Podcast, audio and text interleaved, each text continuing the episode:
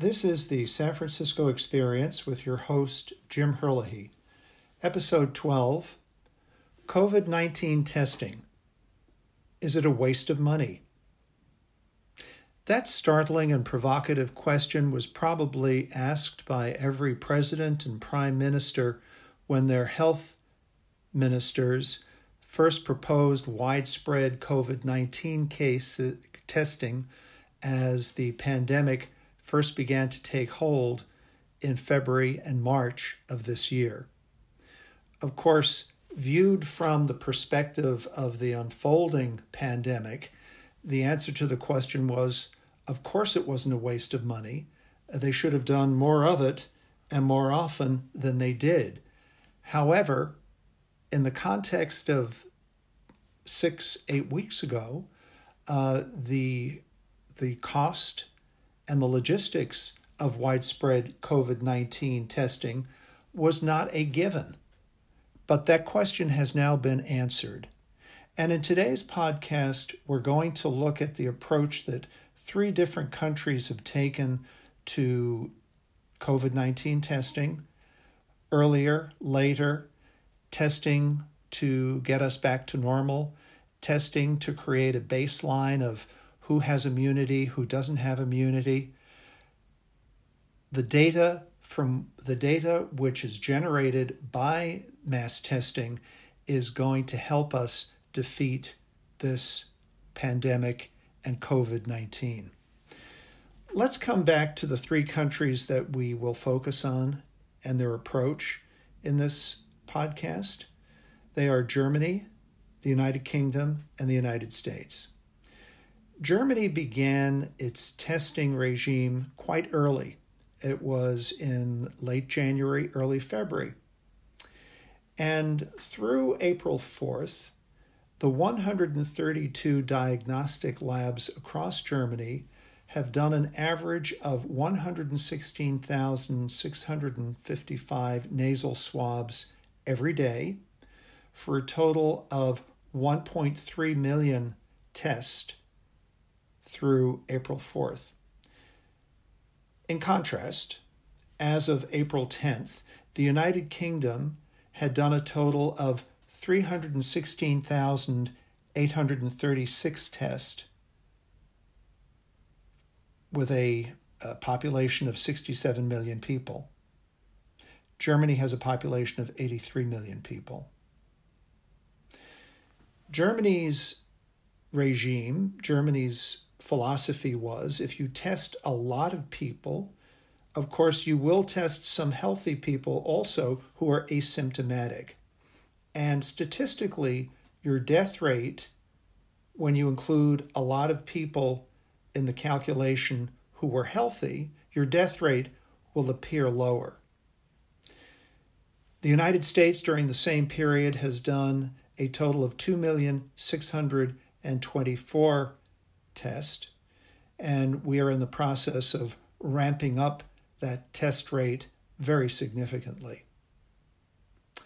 But the German approach started early, and it gave a chance early on, before mass infections had taken hold, it gave a chance to trace anyone who had been in contact with a positive patient.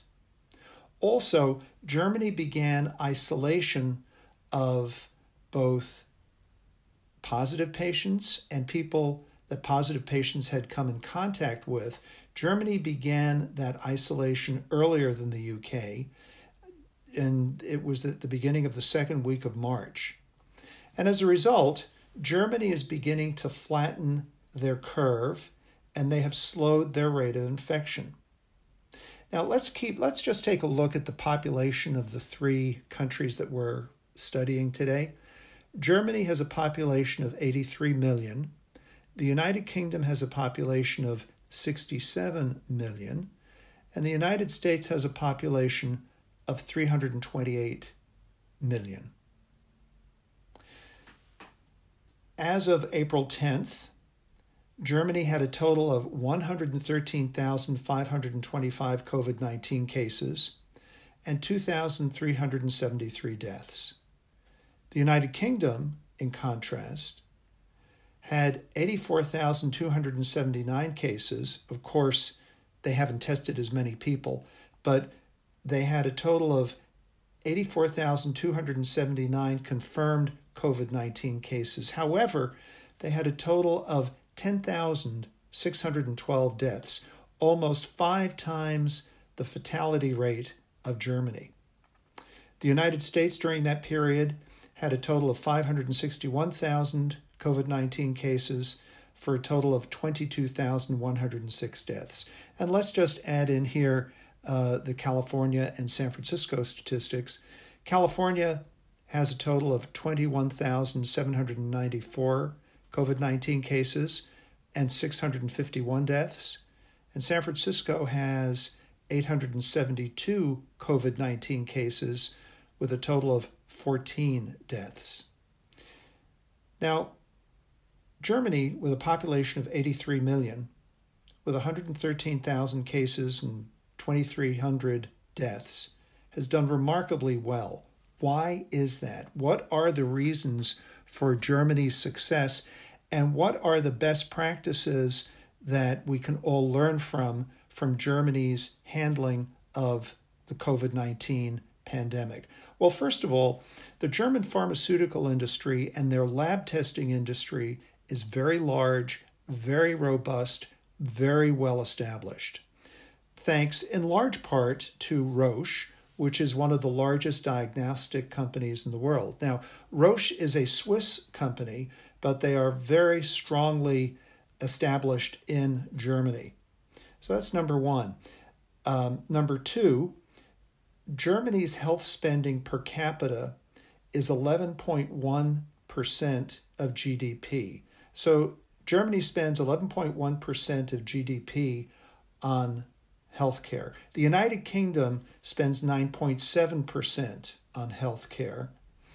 And the EU average is 9.9%. So Germany spends almost 1.5% more of its GDP on healthcare. And Britain spends just a shade less than the European average on healthcare. Again, an important statistic when you're looking at the cost of a nationwide testing regime. There are more financial result, uh, re, resources and more budget resources that Germany is able to throw at the problem than the, the United Kingdom has. Now, the United Kingdom only decided to significantly ramp up testing on April 2nd. We are now April 13th. So, in the 11 days since they, the UK government made that decision to ramp up testing, um, there should have been a significant increase. There will continue to be a significant increase in their testing results. But you have to remember that the UK diagnostic industry is a shadow of what Germany has. And effectively, what the UK is having to do at this point is to build and build out a very large, robust, nationwide diagnostic laboratory industry, which they don't really have.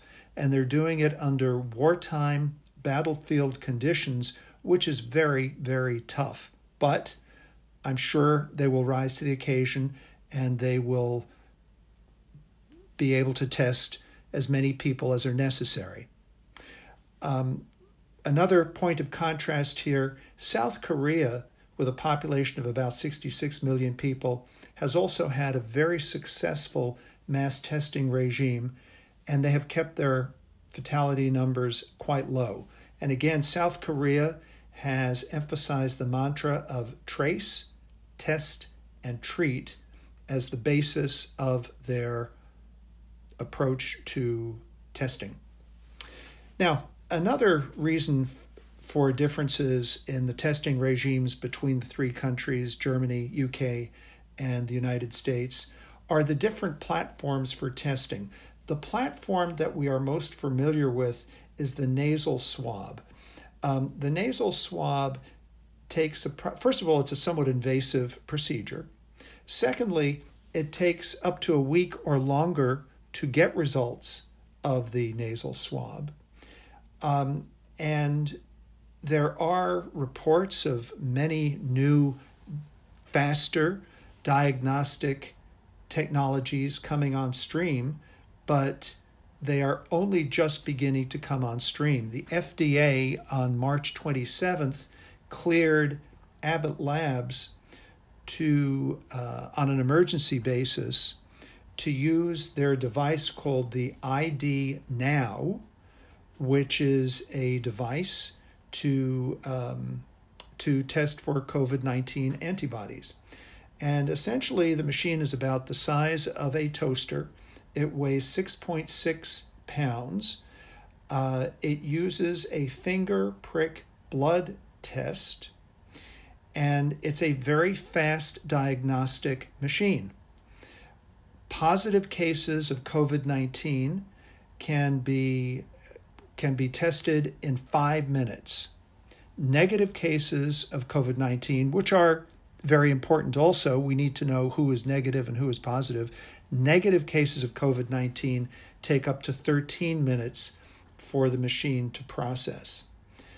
The uh, beauty of, the, of that machine is that it is small, it is portable, uh, it will be installed, and of course, Abbott at this point is ramping up production with thousands of units due to come on stream, at least here in the United States, during the month of April.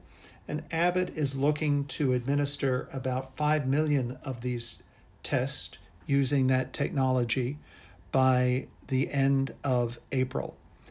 A very ambitious, but according to Abbott, attainable goal. Again, the device itself is small, it's portable, it can be installed in pharmacies, urgent care facilities, doctor's offices, or any other location where testing can be administered. Again, coming back to comparative analysis country to country, the German COVID 19 strategy has been to suppress the virus so it's a strategy of suppression to keep the virus suppressed for as long as possible. Germany's death rate is approximately 1.5% of COVID 19 cases. Now, that compares very favorably to a 12% death rate in Italy and a 9.5% death rate in Spain. These are published death rates, but let me just clarify a point for you. Um, the there is not a standard definition, as far as I can tell, for determining who dies or doesn't die of COVID 19. For instance, many of the cases in Italy and Spain are very elderly people with underlying conditions who actually died of the underlying condition. The underlying condition may have spawned a massive heart attack or a massive stroke, or they may have died of pneumonia and they died with COVID 19, but not because of COVID 19. Until we get a standard definition of how to define death statistics, I think these comparative statistics from country to country are going to be somewhat misleading. Germany's current test rate of 116,000 nasal swabs per day would take approximately two years to test all 83 million people in Germany. However, technology, new technology such as the Abbott machine, will probably speed up that test rate in Germany uh, and elsewhere. An interesting footnote in Germany, a, a small town called Gangelt on the Dutch border um, had a cluster of COVID 19 cases. Uh, about 14% of the population of the town is now infected or uh, is now infected with COVID 19. This stemmed from um, carnival gatherings around Mardi Gras in late February And of course, as we all know, mass public gatherings uh, were even going on into late February, and a perfect environment to transmit the uh, the virus. The reason I bring up Gangelt is that um, it's a somewhat isolated town. The as the regional infection rate, the regional infection rate does matter, and the larger an infection rate is in a small town or region, uh, the less infection and pain may lie ahead. Eventually, when infection rates reach 50 to 75%, in other words, the people of the region have a 50 to 75% immunity and antibodies against the COVID 19 virus, then some herd immunity will have been established. So we will be watching the results in the little town of Gangelt on the Dutch border to see whether the herd immunity concept does in fact apply. Coming back to widespread testing here in the United States, of course, here in San Francisco, we enter our fifth week on lockdown tomorrow, Tuesday, April 14th. We here in San Francisco, throughout California, elsewhere in the United States, we are eager to return to normal. We're also eager to stay healthy. So we walk a very fine line. It's a tightrope between staying healthy, social distancing, isolating ourselves, but the need to get back to normal, and especially for the economy to get back to normal. In that regard, Stanford Medicine is in the process of conducting serology tests and surveys throughout California. Uh, their initial testing is to screen doctors, nurses, and other critical healthcare workers, essential workers for COVID 19 antibodies to determine who has or has not had immunity and essentially to give them the green light, if you will, to go back to work, to get back to normal, and without fear of contracting the COVID 19 virus when they do go back to work. So that about wraps up our comparative analysis of the German approach, the UK approach, and the US approach to testing. Technology, and particularly the technology that I cited of the Abbott uh, ID Now device, will be a great boon. There will be other diagnostic technologies that come out of Silicon Valley which will speed up the process of diagnosis and antibody diagnosis. So technology is going to be a uh, is going to help us defeat COVID nineteen by diagnostics and analysis for all of us. I'd like to cite my sources for today's podcast, and they include the BBC, Bloomberg News, CNBC, Deutsche Welle, the MIT Tech Review, and Abbott Labs ID Now device materials. This is Jim Herlihy signing off for the San Francisco Experience from America's favorite city, San Francisco.